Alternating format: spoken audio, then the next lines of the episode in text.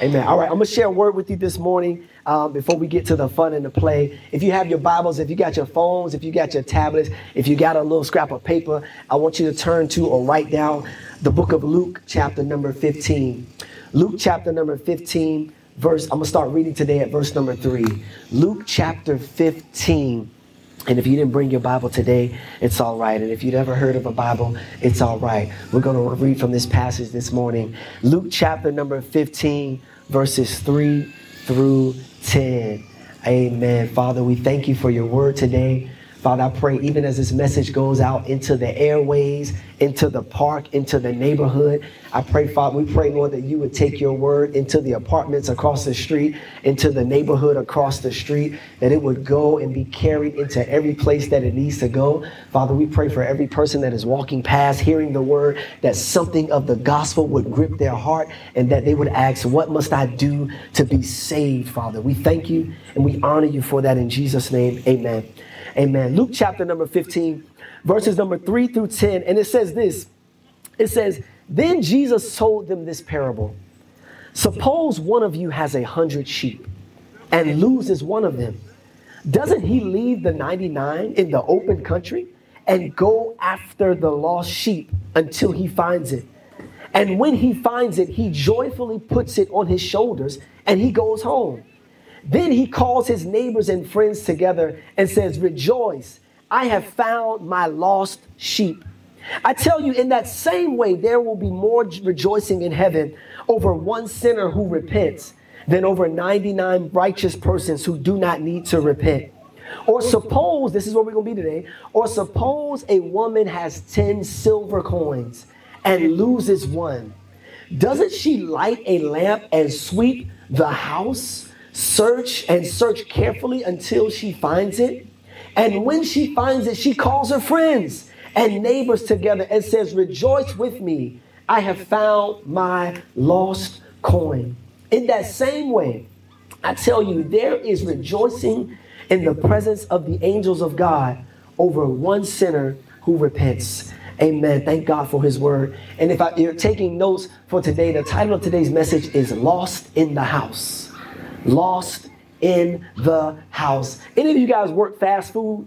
Any fast food? Your first job, you work fast food? Okay, thank you. All right. I worked at McDonald's. Anybody else work fast? Okay, y'all had some good jobs as teenagers. My God, I was at McDonald's and Burger King and Popeyes and all of that, but you guys are more amen than I am. Okay. So I worked at McDonald's when I was a junior and senior in high school, and I worked there for a couple years. I was in the back flipping burgers, getting fries up in the drive-through, working like a Hebrew, just working, working hard at McDonald's. And there was another guy that worked with me. My name is Corey. His name was Corey as well. And we worked together at McDonald's. He was a couple years older than I was. And there was one day in particular, after I'd been working there maybe like a year or so, there was one day in particular that for some reason me and Corey began to talk about church.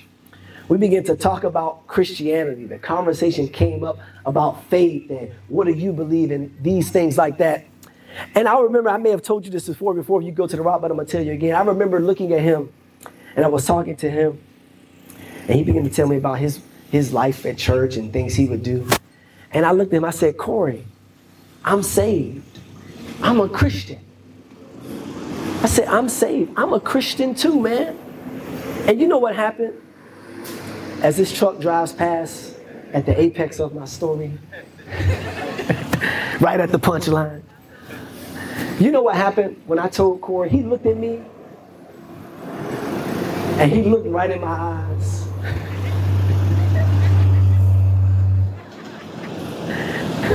and he stared deep into my eyes. God bless you, brother. Amen.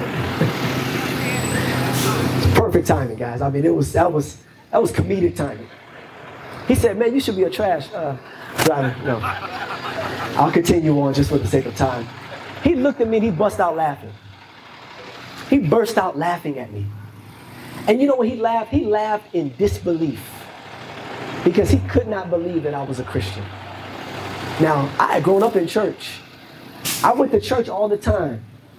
But my conduct and my character and the way I carried myself at that job was so far from Christ, he laughed at me. I'm telling y'all, as I'm looking at you right now, He laughed, said, There's no way you are saved. I remember him saying this to me. There's no way that you are a Christian. And he went to the back. Ha God, check this out. Corey said, He is saved. I was about 17, 18 years old. I'll never forget as long as I live.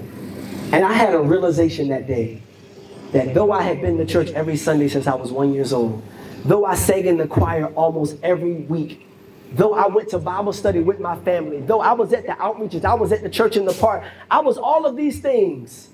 I was lost, but I was a special type of lost. I was lost in the house.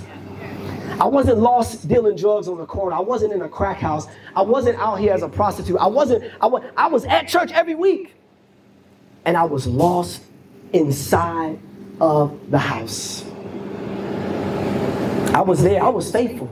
My dad was a preacher. My mom, even to this day, is a prayer warrior. But I was lost in the house. I was close to God. I was close to the vicinity of God. I was around other people that knew God, but I didn't know God.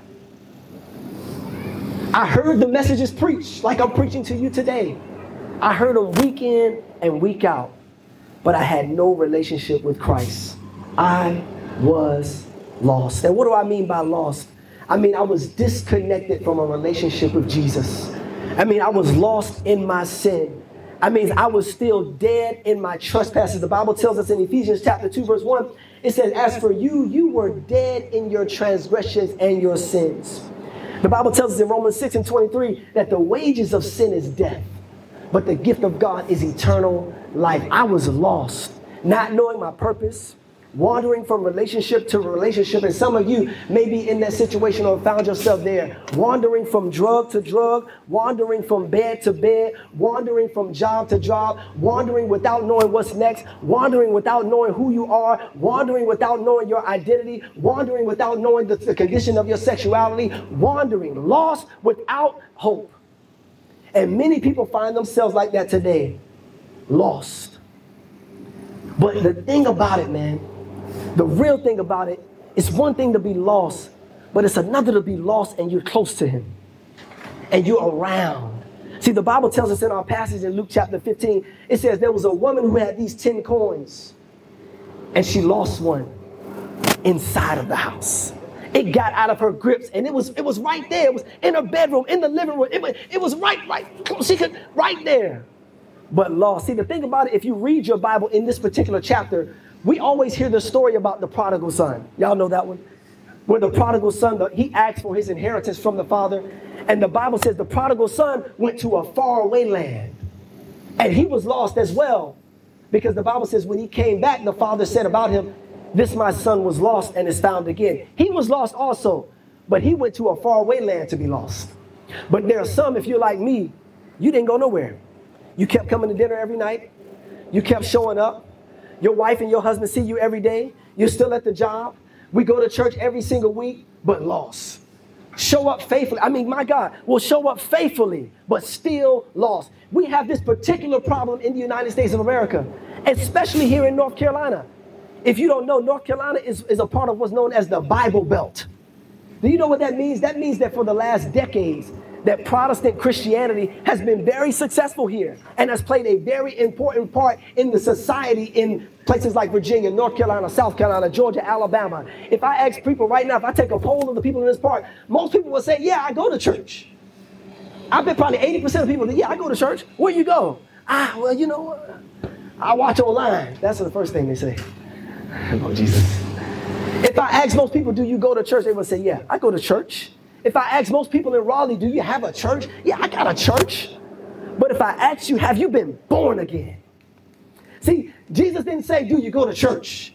He never said, I need you to go to church and that's going to No, no, no. He said, he said, he told Nicodemus, he said, unless you are born again, unless you have been transformed, unless you have been made a new creation in Christ. It was never about attending a church service. It was never about showing up and hearing a good message. He said, I'm not coming for you to hear a good message. I'm coming so that your entire spiritual DNA can be recreated brand new. And so I ask you today, I know you're here at Church in the Park. I know you're walking past and you may be listening. I know you may have grown up in church. I know you might have had a praying grandmama. I know you had a, might have met a, a preaching father, but have you been born again?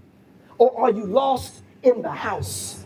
Are you in the vicinity of good preaching? Are you in the vicinity of people praying? Are you in the vicinity of people worshiping but don't know? Are you in the vicinity of the Bible? You got 13 Bibles at your house. When was the last time you read it?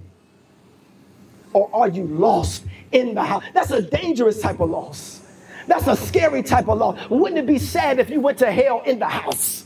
My God, wouldn't it be sad if you went to hell lost in the house? You were close to him, but didn't know him. You were close, right up on him, but lost. And this is the condition we find ourselves in. This is the condition that pe- many people find themselves in, especially here in our city. People are close. There's a church on every corner. I pass 30 churches on the way to our church on every Sunday. There's 35 churches and you pass 40 on the way to your church on Sunday. We got all these churches. We got all this access. We got all this word. We can go online. We can listen to T.D. Jakes, Mike Todd, Joel Osteen, uh, uh, Steven Furtick. We can got all this stuff. But are you lost and you're close to Him? Many people are lost in the house. Many people are lost and they are close. Jesus said it like this in Matthew chapter 15, verse 8. He said, These people honor me with their lips, but their hearts are far from me. These people eat at my table every day, but their hearts are far from me. These people go to services sometimes twice a week, but their hearts are far from me. These people sing on the worship team, but their hearts are far from me. These people have grown up around the things of God, but their hearts are far from me. There are many that are lost in the house, and it's not just church houses in these houses that we have built in society, houses that are made to educate, houses that are made to entertain, houses that are made to provide, houses that are made to protect. The schools are losing children. The government is losing people. The family structure is losing people. It's not just church houses. There are people that you see week in and week out that are lost, but they're in your schoolhouse. You see them in class every week, but they're lost. People in their marriages are lost. They still sleeping in the same bed. Hey, honey, what you want for breakfast? What you want? But lost. The relationship is dead and has been dead for four years. Lost in these houses. The government, Lord Jesus, we don't have to talk about the government as they was trying to figure that out last night. My wife is a government worker, amen. I contracted for the government, so we looking, Lord, these government folks losing people. Cannot seem to figure. Thank God, this year seemed like they figured it out. My God, but these, some of these years it seemed like they can't seem to get it together. Losing people. Houses that are losing people. And what I don't want you to do, especially here, especially in Raleigh, a lot of people are affluent, a lot of people got a lot of money. I don't want you to have a big house and be lost inside of it. I don't want you to have a nice car, BMW, Maserati, but be lost inside of it. But this is the thing there's always hope. Because you ever go to school or you ever go somewhere and they ever have a book, they have a box called the Lost and Found box. Y'all remember that at school? You know, our kids in school, Lord, they lose, amen. You ever, have, you ever find that box? They, they got that box called the Lost and Found. That box is reserved for stuff that was lost while you were there. See, see, see, see, while you were at school, you, it might be lost. But this is the thing, this is what you got to do. In order to find it, you got to go back to the place where you lost it. Go back to the place where it fell off. You know, Jesus said it like this when he met with Lazarus was there. He told Mary and Martha, he said, show me where you laid him. Show me where the dead body. Let's go right back to the place where you lost it. And the Bible tells us this, that the woman with the coins, it said when she found out she lost it, she didn't go out and fuss with the neighbors. She turned the light on inside of the house. The Bible tells us that Jesus is the light of the world. He said, right in the house, turn the light on. See, this is what happened. This is how we get lost in the house. Is you're trying to be in the house in the dark. We, but, but, but what he's saying is the solution is cut on the light inside of the house. Turn on the light inside of the relationship. Turn on the light inside of your friendship. Turn on the light inside of your right, right where you're at. The light is available to you if you are lost. And the Bible says this it says that she, she searches the house. Jesus told us, He said, the Son of Man came to seek and to save that which is lost. He said, Let me, He said, just turn the light on. Because this is the reality is that God is not far from us. He says, his word tells us, he says, I'm near to the brokenhearted. But this is the thing I'm near, but I need you to give me permission to turn the light on. Let me turn the light on in your marriage and see what's going on. Let me turn the light on in your finances and see what's going on. Let me turn the light on in your sexual identity and see what's going on. Let me turn the light on in your friendship. Let me turn the light on in your mind and see what's going on. Because that is the answer when you're lost in the house. I tell you my own story how I was lost in the house, but at some point, about 18, 19 years old, I decided I don't want to just be close to God, you know, around God. I said, Lord, you can cut the light on. You can show me me. You can show me you.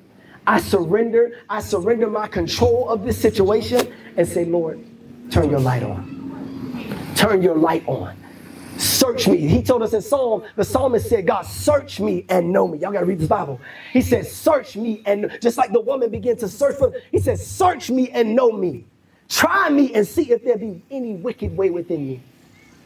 When you find yourself lost in the house, you're close. Ah, this is the thing for many of you listening right now. You're close. You're right around God. But I want to ask you, are you lost in the house? Have you been lingering on God's street? He said, now it's time to come on. It's time to surrender your life. Because no longer do I want to see you or anyone else live a life that's just right there on the borderline, but not making a choice to surrender. And Jesus is calling out to you today. Just like he called out to Adam in Genesis chapter number three. Remember, after Adam sinned, the Bible says that God came into the garden. And but he was what you know what he was doing? He was looking for his son. And he said, Adam, where are you? This is the thing. Adam never left the garden. Adam didn't leave the garden. Adam was still in the house, but was fallen. He was still in the garden, but disconnected. And it caused God to ask Adam, Where are you? I know you're still in the house. I know you're still in the garden. I know you're still close, but has your heart surrendered to me? Adam, where are you? Rock Church, where are you? The listeners passing by in the park, where are you? You're close but are you willing to surrender? And I want to make that prayer and I want to make that request of you. If you're listening to this today and you would say, Pastor Corey, I'm lost in the house. I've been close, I've been around for a long time. But today I want to make a decision to say, Jesus, turn the light on. And I want to ask you if that's you listening right now. I want to ask you to take a bold step. I want to ask you to take a God step. I want to ask you to take a step toward Christ today and allow Him to turn the light on and make a decision that if I'm going to be in the house, I'm going to know the God of this house. If I'm going to be in the house, I'm going to know the God of this house. If I'm going to be in the house, I'm going to surrender my life to the Jesus who is sovereign over this house. Hallelujah. Come on, let's pray. Father, we thank you today. Father, we know that your Holy Spirit is working. And God, I pray for even any person who said, Pastor Corey, I'm not coming up there. I pray for your people right now. You know the condition, Father, of your people. You know the hearts. You know those who need to surrender their life. And I pray, Lord Jesus, that you would cause us to make a decision now. A decision to surrender to you a decision to give our lives to you, a decision to say, I will no longer linger around the ways of God, but I'm going to take that step to be born again, be made brand new. I pray for that now. And I pray, Lord Jesus, even as our worship leader was exhorting earlier, that Father, you would allow, that we would allow you to turn the light on in every part of our lives, in every room of our lives, in every part of our relationships. Father, you be God. You be sovereign and you be Lord. Jesus, we thank you for that. We honor you and we love you. In Jesus' name we pray. And we all said amen, amen, amen. Come on, can we clap our hands there? Hallelujah. Hallelujah. Amen. Man, I really want to thank y'all for joining us today.